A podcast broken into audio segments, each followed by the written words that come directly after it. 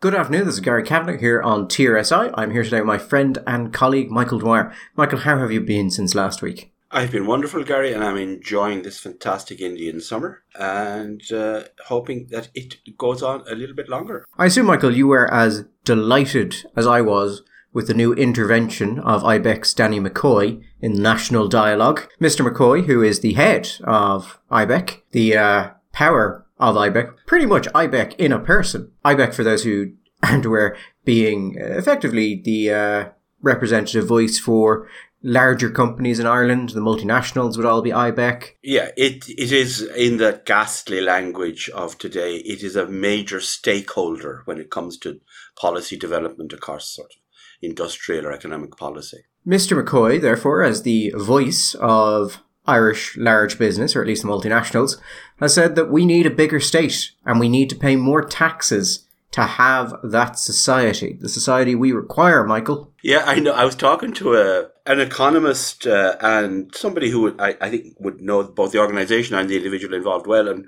he told me that when he actually saw the tweet, that he said he felt much like a character in a bad Victorian play. He felt like being one of those ladies who crib, he gripped his pearls and swooned onto his swooning couch. He said, I literally could not believe my eyes. But then he said, on reflection, uh, maybe in the context of the way, the direction that IBEC has been going over the last little while, maybe it wasn't that surprising. But you have to say, on the face of it, the leader of the largest sector of Irish, the, the Irish private economy, which employs most of the people who are funding this state. And remember what I, I can't remember offhand, but the figure is something like what the top one percent of earners in this country pay something like twenty seven percent of the income tax. Very large numbers don't pay any income tax at all. We have what is commonly described as being the most progressive tax system uh, in the OECD. It just, on the face of it, Gary, it seems like an odd thing. I mean, surely there are enough people advocating for a bigger state and a larger tax take shall we say, on the left or in the non business sector without the large business sector having to row in and do their job as well? This is just my personal opinion, Michael, on this. But I think if you are a business owner actually interested in pro uh, market policies or pro business policies in a general sense, IBEC is probably not your home. A lot of the interventions I see from IBEC are effectively statist. And I think a lot of that is because IBEC is an incredibly political organization. They're one of the first groups that started reaching out to Sinn Féin. Not that there's anything wrong with that, but IBEC generally have a very large amount of interest in who is going to be in the next government and how they can work with them. Also, I think some of their policies they support because their organizations are so large that an increase in regulatory burden doesn't really hurt them, but provides a, provides a barrier to new entries into their areas. So I mean, if you are a large multinational and someone says, oh, you need to do these 10 new types of reporting, that's fine. Like, you'll just put someone on it. But it hurts the smaller people in the space because that might be a significant resource allocation for them.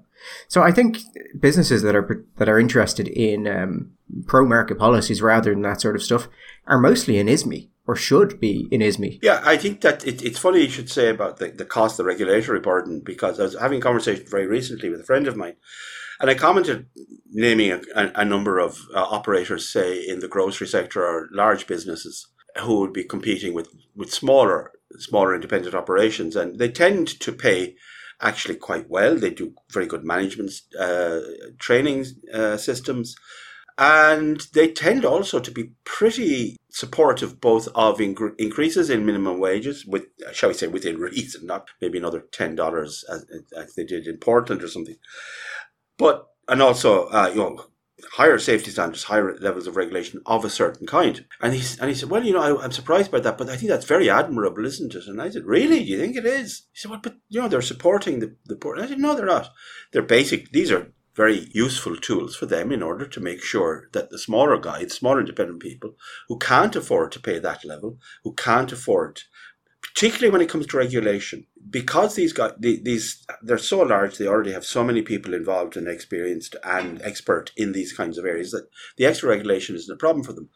But if you have a say for example simply a limited space and you have you're told well you have to use that amount of space now. For an extra toilet or you need you, you have to have extra washing space or you can't you can, you have to move that over there and you, you can't have those two things together say if it's a food thing. All of those regulations make material difference to the capacity for you to make a profit and to stay in business. So for them they, i think it's it's nothing to do with morality or a desire to help out the little man. It's because it's precisely a desire to, to close down the little man that they do it.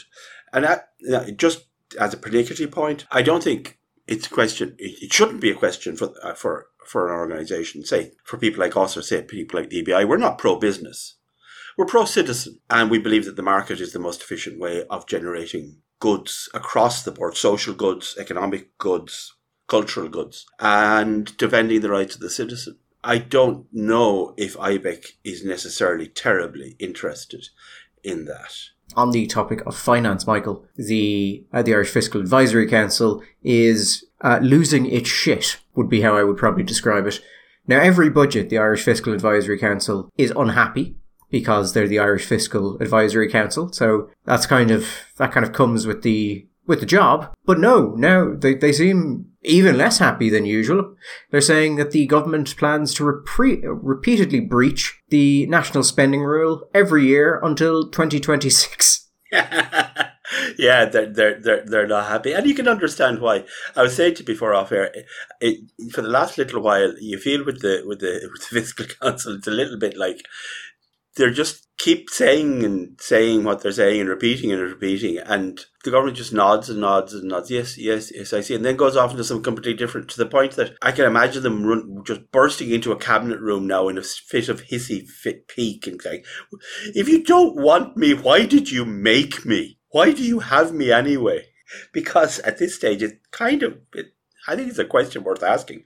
Why the hell do we have them if we're going to completely ignore them? Well, we have them, Michael, because having them was the right thing. And every year we've ignored them because they tend to come out with things like sustainable budgets and making sure that we're not spending more than we earn. Actually, I think that was one of the most striking things about McCoy's statement that we needed to pay more tax. The assumption that paying more tax and giving the state more funding will in any way lead to better services. Yes, a weird, weird notion in this country that the idea that you're going to take money and put more money into the leaky bucket and that somehow that would guarantee inevitably guarantee a higher level and a broader scope of government supplied services. But do you not think, Gary, I mean, not to be catastrophizing, but we're starting to see little bits and pieces that in, if you're, if you're bad minded, would remind you a little bit of that period between, say, 2000 and 2007, when, for example, we're talking about the expansion in the welfare budget, right? At a time when we don't have full employment, we have more than full employment. And you just have to wonder if, for example, we had an economy which was and was seen to be excessively dependent, not just passively, but actively dependent for revenue on one sector. Say, for example, multinational tech and pharma. And perhaps a sector, Michael, that certain people are saying there's going to be a shake-up in and that things are going to change and we may become substantially less attractive to that sector over the next number of years. And then you, over a period of time, maybe quite a short period of time, you saw a significant contraction in that sector, in uh, which would lead to both a, a contraction in employment, but also a very significant contraction in expenditure. And now you have a situation where you've gone from being full employment into significant higher levels and higher than, than projected levels, certainly, of uh, unemployment, but with a welfare budget which is being significantly expanded on the basis of an economy which no longer exists. And then you end up running what what was our current account deficit in 2008? For it was it 21, 25 billion or something? You know, that wasn't fun, Gary. And the thing is, at that stage, our external debt had been reduced and reduced and reduced down to very, very little. And we were in a position where we could actually borrow substantially without completely wrecking the gaff. We're not in that situation now. No, the, the reliance on corporation taxation is extremely worrying and is not taken anywhere near as seriously as it should be. In the um, I'll put a link to this below. It's the actual report that the um, that the Irish Fiscal Advisory Council put up their their pre-budget statement. Its its subtitle is Ireland must break with its pro-cyclical past. But there's a particular figure in it, Michael, that I thought you might find and the listener might find particularly interesting. It's on page eight of it. The summer economic statement forecasts a marginal deficit of 1.8 billion for 2023 when excess corporation tax receipts are excluded. Right. This would be the 17th year in a row that Ireland has run a deficit without the help of excess corporation tax receipts. Which is to say that where there's something to happen to the excess corporation tax receipts that we have been drawing in, it would be very, very immediately bad and that effectively our entire state's spending is now reliant on this and has been for a great number of years. So the state, Michael, is spending absolutely more than it should if it was being prudent. And we are talking of increases in pensions, increases in welfare, increases in everything to offset the cost of living increases. The problem here is that no one wants to be the person who says, yes, it would be great to do that, but can we actually afford it? So we have a bizarre situation where our spending is out of control, but we have a staggeringly large surplus. Yes. And the problem is, uh, okay, remember, let's go back, well, I've, since I insist on doing it, to, to continue the, par- the parallel. If you remember, the year before the crash, we had 180, sorry, we had 90,000 house completions in Ireland, right? At in the same year, the United Kingdom had 180,000 house completions. Now, the uh, United Kingdom is around what? 15, at the time, was around 15 times larger population. I don't know how much bigger the economy was, but, you know, we'll, we'll go on the basis that it was very much a very much larger economy. But f- population 15 times bigger, but they only built twice as many houses. Now that was obviously unsustainable. I mean, obviously unsustainable. In a in a in a decent year, our housing requirement is between twenty five to thirty thousand houses. At the moment, probably up around forty thousand because we're for capacity we're in a significant deficit. But ninety thousand now. Somewhere over twenty percent of revenue had, was now deriving directly or indirectly from income from from the housing sector, the, from the build, the construction sector. So, in the words of the, the, the department at the time, we are now we were actively actively reliant on it. Now, what I, my point is simply this: we at the time we knew that. I mean, those figures were there; they were public. That was it wasn't a secret. This wasn't something which came out of the blue. We are in exactly the same position now. We know what extent we are dependent on excess corporate tax rev- for revenue. We are de- we we're running this massive surplus, and it looks like we're going to make exactly the same mistake. Instead of saying, "Okay, we have this money, we want to diversify our economy. We need to be a lot more serious about doing that." And in the meantime, we are going to treat this money as windfall money. We could use it, for example, to pay down debt we could use it for a rainy day fund. We could invest it in a wealth fund, whatever. But, or we could make the, the other choice, and I think the very dangerous choice, to consider it as normal income and to annualize it into budgets, into the budget for annualized budget spending. And do you not think, Gary, that is the, that feels like, in part at least, the direction they're going to go? No, I think that that is explicitly what they've done. You're right. If you can't def- depend on money like this coming in on an annual basis, you're right. As you said, Michael, there's lots of stuff you can do with it. I would say one of the best things you could do with it is either the debt, depending on, you can run the maths on that, or you can use it for infrastructure. But what you yeah. don't want to do, absolutely, is you don't want to create something which is a recurring cost based on income you cannot guarantee is recurring. Yes, exactly. Cost overruns are also increasing massively. They're saying there could be an overrun of 500 to a billion euro just in health. Mm-hmm. And there's one thing they mentioned that I didn't actually realize. The Christmas uh, budget, or sorry, the, the Christmas bonus uh, given to people on, on social benefits, uh, that cost about 350 million euro a year. And it's not included by default in the uh, budget projections But the Fiscal Advisory Council is making the point, well, we paid it every year for the last 10 years. Maybe it's time to actually start putting it in the budget. yeah, maybe it's maybe time has come. Yeah. I, I, did you see? This is only tangentially connected. You're talking about cost overruns. Do you see that there was a, a comment uh, made by a, a, a consultant predicting when the first consultancy would take place in the children's hospital? I didn't. What have we got? Um, well, one one there was one person saying he, he he was confident that it would be happening by 2030. That seems fair. Yeah, I, I would agree that a consultation would probably have taken uh, place by that time. Maybe multiple consultations. You know what? Do you remember when we were talking about this first, and which feels like a very long time ago now? And I think both of us had come to the conclusion that when it, when it was all done and dusted, we would never actually know, really know how much the thing had cost. I am absolutely convinced that that is now the case.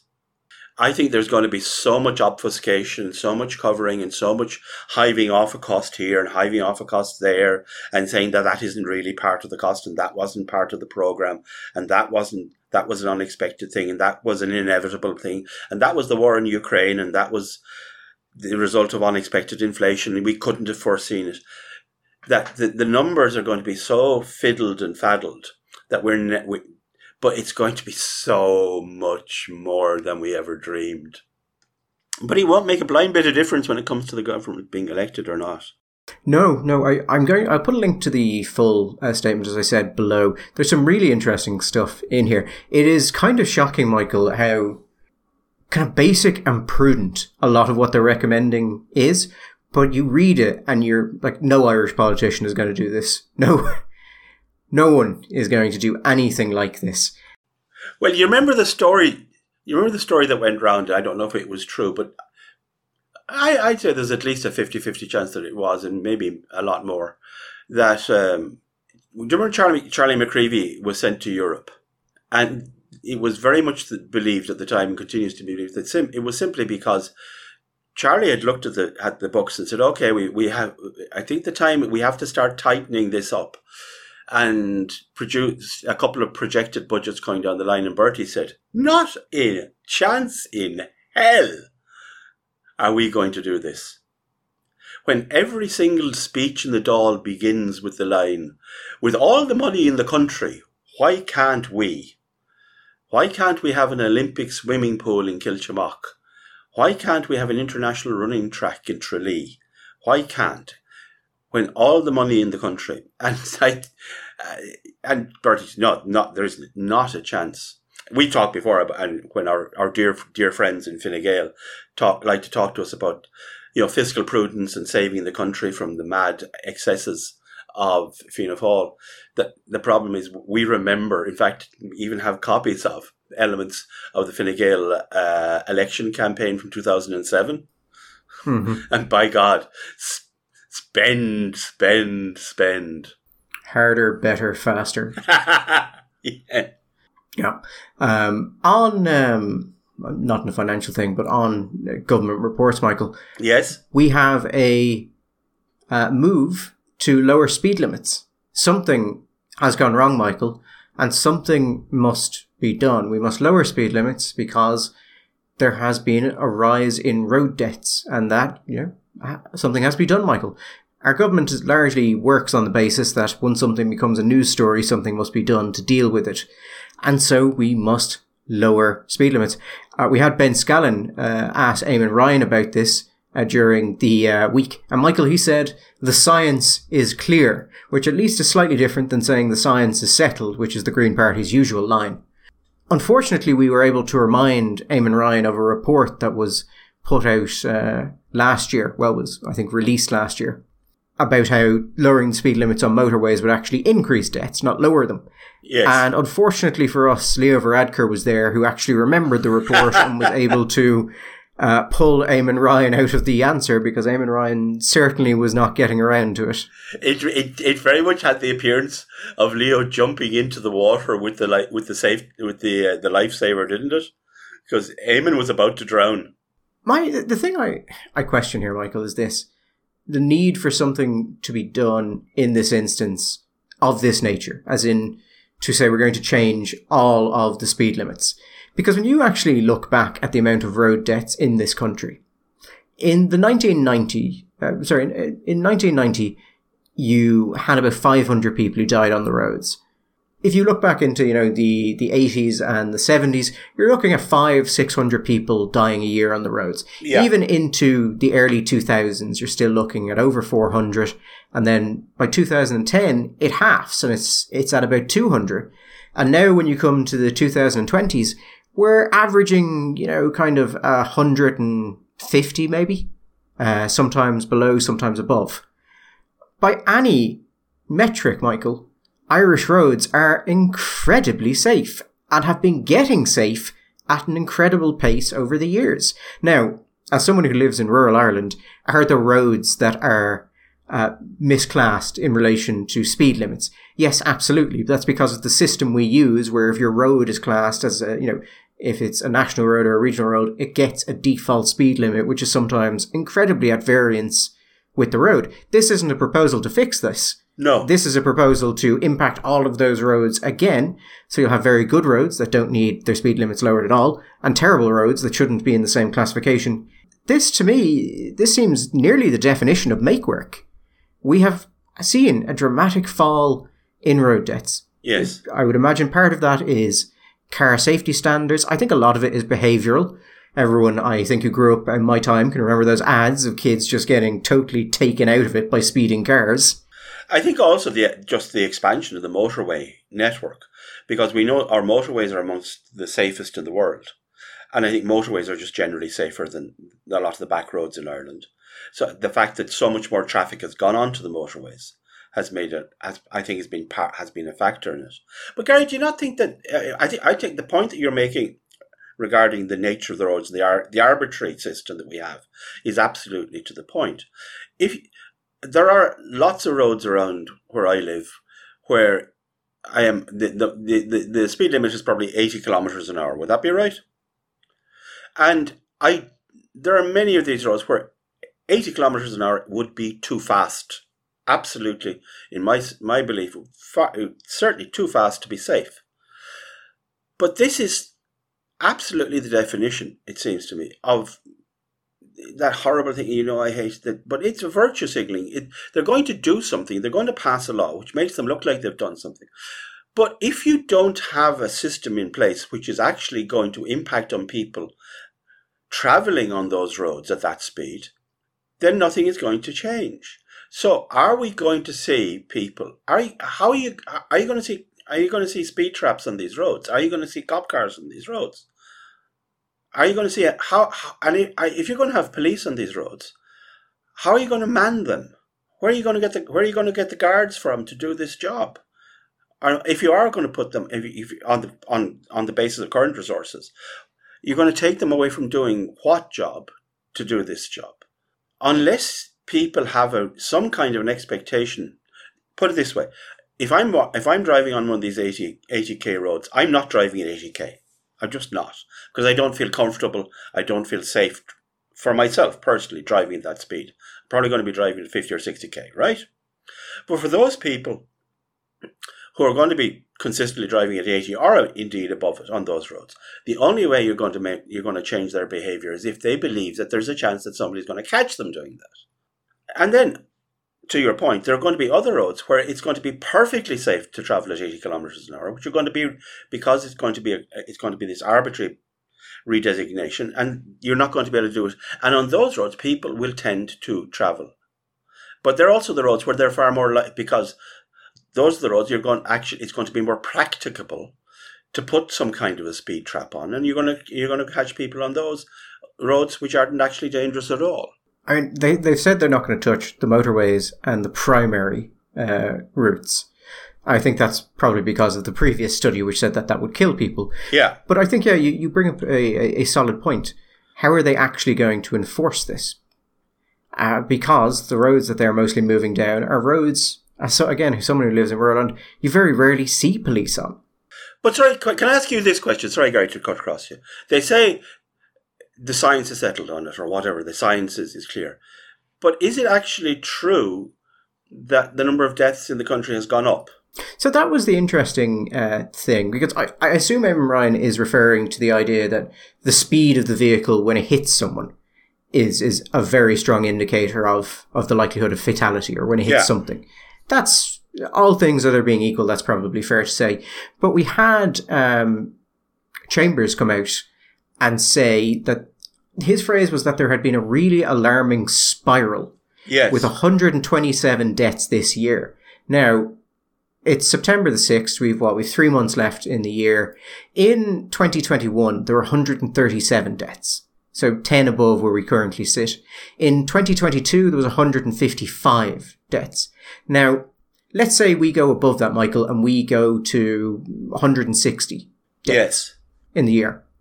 That is one of the lowest rates of road deaths that Ireland has seen since 1960.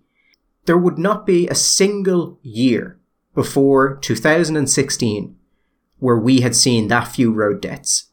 It is one of the lowest rates of road deaths in this state since, well, maybe its foundation or since the widespread adoption of cars. Anyway. Okay, so just going back to the what was the first number you gave me? What was the year? So 2021, there were 137 deaths. So okay, 2020. So that was a COVID year, was it?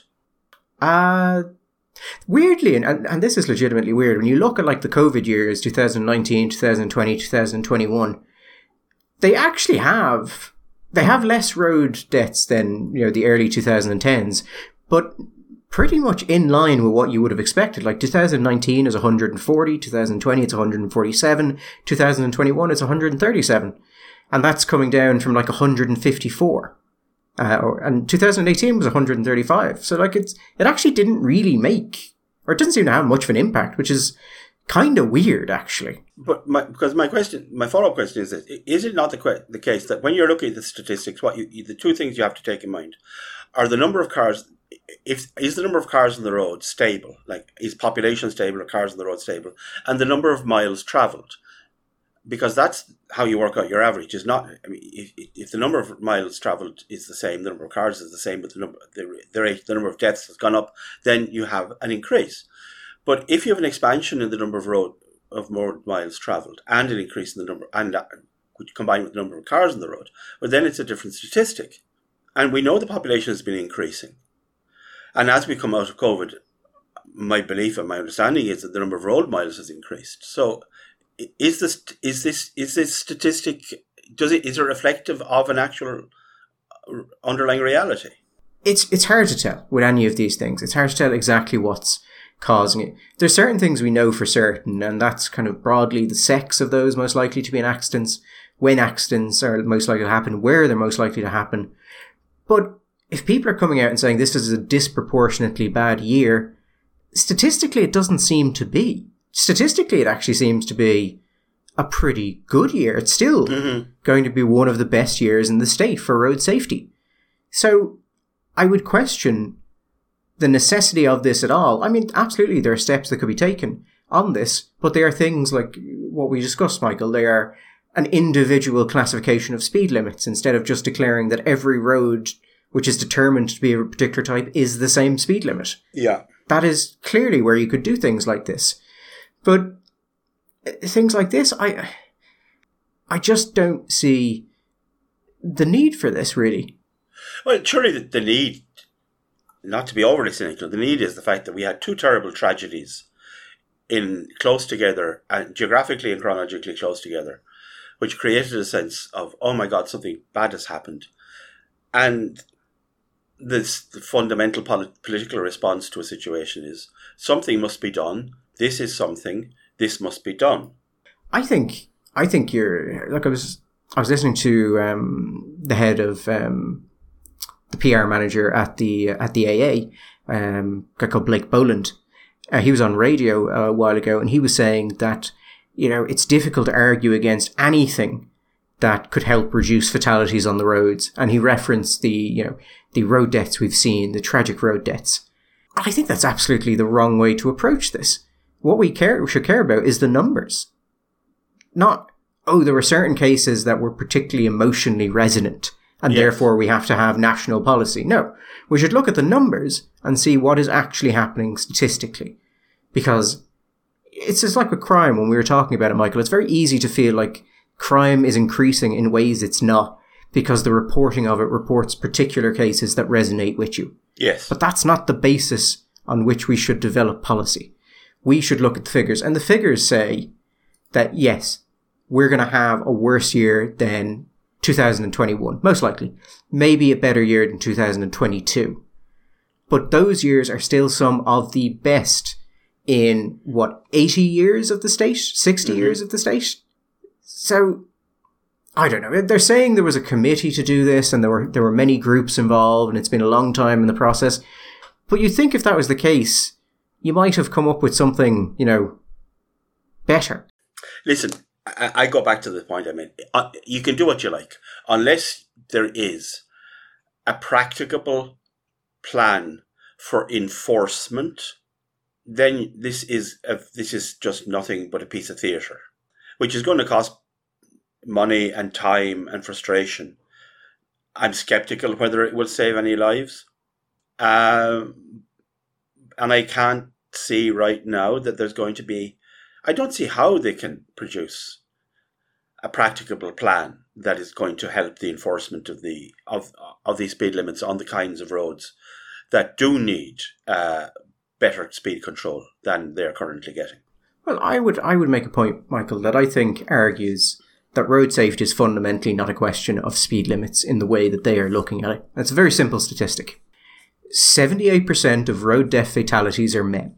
Yeah, Now, that would probably indicate, Michael, that there are behavioural factors here that are having more influence than the speed limit. yes, Or the fact that 50% of fatalities occur between Friday and Sunday. yeah, Those, I think, might be things we might want to look at, perhaps.